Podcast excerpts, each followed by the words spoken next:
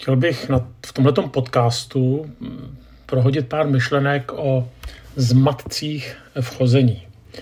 A ten důvod je, že někdy tím, že si něco pojmenujeme negativně, tak jsme potom schopni to dělat opačně, to znamená správně. Tak jaké jsou tedy určité zmatky v chození? Tak ten první zmatek, nebo to první nesprávné, se jmenuje flirt. Na jednom místě pán Ježíš říká, vaše řeč budíš ano, ano, ne, ne. A tak eh, v tomto textu tedy čteme o jednoznačnosti v řeči. Zároveň řeč vyjadřuje víc než jenom eh, to, co vychází z našich úst. Řeč vyjadřuje i naše postoje. A možná, že znáte to přísloví, že naše činy hovoří hlasitěji než to, co říkáme. Navíc existuje i mluva těla, mluva pohledů a tak dále. Jinými slovy, to, že jsme něco jasně neřekli, zdaleka neznamená, že jsme tu věc nevyjádřili jinak. To znamená, e, naše chování, to, co jakoby vysíláme skrze naše chování e, a naše řeč e, se můžou rozcházet a může to potom působit zmatky. A tak jsem i byl svědkem několika zklamání, protože kluci holkám nebo holky klukům dávali dlouhou dobu eh, jakousi falešnou naději. Nikdy nic neřekli, ale to, jak se chovalo, bylo nejednoznačné. Tedy verbálně neřekli druhému, že by s ním chtěli chodit nebo že ho mají rádi, ale prostě to naznačovali jinak a byly to poměrně silné náznaky. Možná byste se mě zeptali, jak, eh, a já na to nedokážu odpovědět, ale myslím si, že to jsme někdy velmi dobře schopni eh, rozpoznat, eh, když něco děláme dvojznačně. Prostě, co tím si říct, že si myslím, že většinou se eh, k lidem opačného pohlaví dokážeme chovat jednoznačně, pokud skutečně nic k němu nebo k ní necítíme. Když prostě vím, že z pohledu tedy muže, tak ta dívka je mi, jak se říká, volná, že ji prostě mám rád jako normální sestru v Kristu, nebo jako normální kamarádku, no tak eh, potom se podle toho i chovám. Zároveň pokud s dotyčným nebo s dotyčnou trávím příliš mnoho času osobními rozhovory, když spolu chodíme jenom ve dvou na procházky do kina, tak prostě vysíláme určité signály.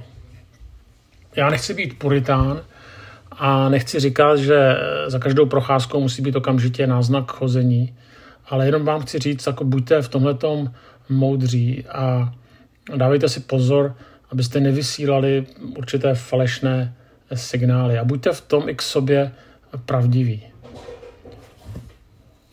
Znova říkám, možná si myslíte, že jsem příliš úzkoprsý, ale zažil jsem příliš mnoho zklamání a zraněných srdcí, než abych tohleto nezmínil. Druhá taková věc, která s tím trošku souvisí, je otázka přátelství mezi pohlavími. Když v písmu čteme o přátelství, tak je to mezi mužem a mužem, anebo ženou a ženou.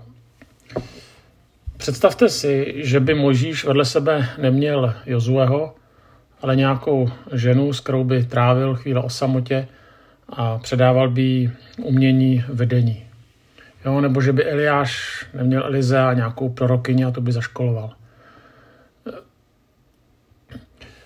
Nebo že by eh, Ježíš do, Get, do té Getsemanské zahrady místo tří učedníků vzal tři ženy.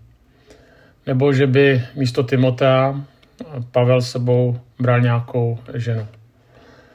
Já vůbec nechci skrze tyhle ty příklady degradovat ženu. Vůbec nechci říct, že ženy nemohou dělat skvělé věci. Vůbec nechci říct, že nejsou v mnohem schopny mm, se mužům e, vyrovnat. Nebo že v mnohem nejsou lepší než muži, obdarovanější. To vůbec ne, to s tím nemá nic společného. Ale e, domnívám se, že když je úzké přátelství mezi mužem a ženou, tak dříve nebo později hrozí, že to přeroste v hluboký nebo hlubší vztah že to přeroste v lásku. to je v pořádku. Ale právě je třeba, aby jsme si tady toho byli vědomi. Aby jsme se spíš učili uh, být přítelem nebo přítelkyní stejnému pohlaví. Ještě k těm biblickým příkladům samozřejmě můžete namítnout, že tehdy byla jiná kultura, že to tedy nešlo kvůli kulturnímu pozadí. Ano i ne. Eh, myslím si, že určitě ta kultura jiná byla. To si nemyslím, to vím. Eh, na druhou stranu prostě i v té době se lidé dokázali do sebe zamilovat a myslím si, že v tom je i kus prostě moudrosti, že třeba Ježíš tedy byl s učedníky, byť taky byl obklopen nějakým širším okruhem žen a rád třeba chodil k Marii a Martě. Myslím si, že právě přátelství mezi pohlavími eh, může potom vést opět eh, k takovým nevyřčeným pocitům, eh, kdy najednou ten jeden nebo ten druhý to začne chápat jinak. Další věc se jmenuje chození s nevěřícím partnerem. Možná jste tady o tom tématu už hodně slyšeli, možná někdy církev je s tím až otravná. Stále znovu se to opakuje, že to není moudré. Vycházím z toho, že ta nejhlubší rovina vztahu se, pokud jste tedy věřící, tak se odvíjí od té duchovní roviny. Je mm, důležité, aby ti dva spolu tuhle tu rovinu pěstovali. A mm, je pravda, že někdy těžší se naučit modlit společně nebo spolu komunikovat, než se spolu objímat. Nebo než jít ještě dál. A vlastně ta pointa je v tom, že pokud si člověk vezme nevěřícího partnera, tak vlastně se musí rozloučit s tím, že na této nejhlubší dimenzi, to znamená na té duchovní dimenzi, eh, spolu budou se moci sdílet. Oni to tedy často neumí ani ty věřící partneři, to je druhá věc. Ale to, že to nedělají někteří věřící partneři, neznamená, že bychom tedy na to měli rezignovat. A tak eh, z vlastní zkušenosti taky někdy hledám, hledám boží vůli a nedovedu si představit, eh, že bych to Eh, nemohl sdílet se svojí manželkou, protože by byla nikoli, by byla nevěřící. A ten důvod, proč by to nešlo, by nebylo proto, že by byla nevěřící, tudíž zlá nebo nějak poklesla. Absolutně ne. Ale protože tahle ta oblast by prostě byla uzavřena. Možná někdo řekne, že to je diskriminace nevěřících. Není to tak. Je to stejné, jako když řeknete, že si třeba nechcete vzít eh, kuřáka, tak to není diskriminace kuřáků. Jenom prostě je to určitý požadavek, a, e, který máte a to je zcela legitimní. Musíte si uvědomit, že s tím člověkem budete celý život. Takže znova opakuju, že ta duchovní dimenze prostě hraje velmi důležitou roli. A to, že to nefunguje mezi věřícími, někdy neznamená, že bychom na tohle to měli rezignovat. Nemyslím si, že vzít si nevěřícího je hřích, myslím si, že to je spíš nemoudrost. Další jsou přehnané požadavky. Je třeba si říct, že láska má požadavky a je to dobře. Eh, prostě to, že očekávám něco od toho, koho miluji a on něco očekává ode mne, je správné, je to legitimní. A tím příkladem je i nakonec Kristus, že sice ta milost nám byla darována zadarmo, ale přesto v Bibli se píše o požadavcích, eh, které od nás Pán Bůh má. V kontextu milosrdenství, ale stále tyto požadavky existují. Nebo jiný příklad jsou děti. Že? Děti máme rády, teda já to teďka mluvím jako rodič, ale to neznamená, že od nich nic neočekávám.